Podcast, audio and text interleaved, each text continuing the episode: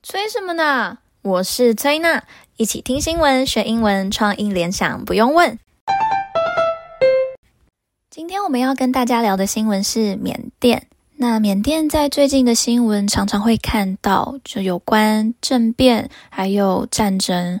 那我们要先来了解缅甸这个国家。缅甸呢，它的英文叫做 Myanmar，M Y A N M A R，Myanmar。那在之前，它的英文名字其实叫做 Burma，B U R M A，Burma。那其实在这两个英文的差别就在于你的政治倾向，因为在过去，缅甸都一直是军政府掌权，也就是军人统治。那那个时候的国家名字叫 Burma，是一直到后来民主运动在缅甸遍地开花，他们就自己把国家名称改为 Myanmar。所以你在外面如果听到有人说缅甸这个国家叫 Burma，你就可以大概知道它的政治倾向是什么。举例来说，像中国台北及台湾这两个不同的称呼，你也就可以知道对方可能的政治倾向是如何。好，再回到最近的新闻，在三月三号的时候，前几天在缅甸发生了非常令人伤心的事情，也就是军政府他为了要镇压那些示威者，那些示威者是在抗议军政府说，我们想要民主，不要这样子来镇压叛变。那军政府他就扩大发动了实弹镇压示威者，也就是说，他们直接开枪把那一些平民老百姓的示威者给杀死。那这一件事情引起全球的关注，不只是扫射那些和平示威者，甚至是直接瞄准头部要害、爆头狙杀的那一种行动。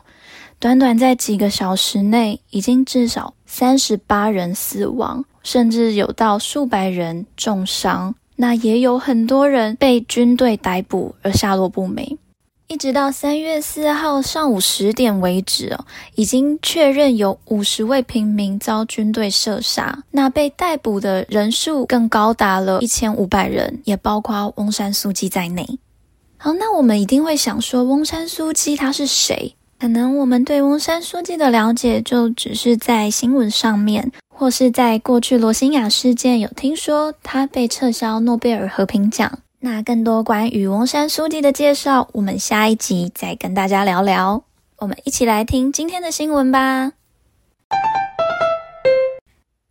Myanmar pro-democracy activists pledged on Thursday to hold more demonstrations after the United Nations said 38 people had been killed in the most violent day of unrest since last month's military coup.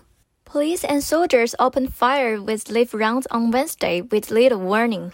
The bloodshed occurred a day after neighboring countries had called for restraints in the aftermath of the military's overthrow of the elected government of Aung San Suu Kyi. United Nations Special Envoy on Myanmar said that Wednesday was the bloodiest day since the February 1st coup with 38 deaths, bringing the total toll to more than 50 as the military tries to cement its power. A rights group and some media have given different numbers of wounded and killed after Wednesday's violence. The dead included four children. Local media reported that Hundreds of protesters were arrested. 听完了今天的新闻，想要先跟大家补充两个英文小知识。 第一个是出现在新闻当中的 “Police and soldiers open fire with leaf rounds on Wednesday with little warning”。leaf rounds 在这边是指实弹的意思。一般大家所知道的子弹的英文是 bullets。B U L L E T，但是在缅甸的整个相关报道，大部分都会用 leaf rounds。round R O U N D 是指整颗子弹，包括弹壳、弹头的部分。那 bullets 通常都是指弹头而已，所以这边跟大家补充。再来第二个是出现在英文里的第一句：Myanmar pro-democracy activist pro-democracy。P R O hyphen D E M O C R A C Y pro democracy Democracy 是民主的意思，那前面加上 pro hyphen 就会是赞成、支持的意思，所以 per democracy 就是亲民主的意思。那接下来要带大家背三个单字，第一个 cement，cement，c e m e n t，cement 是加强、巩固的意思。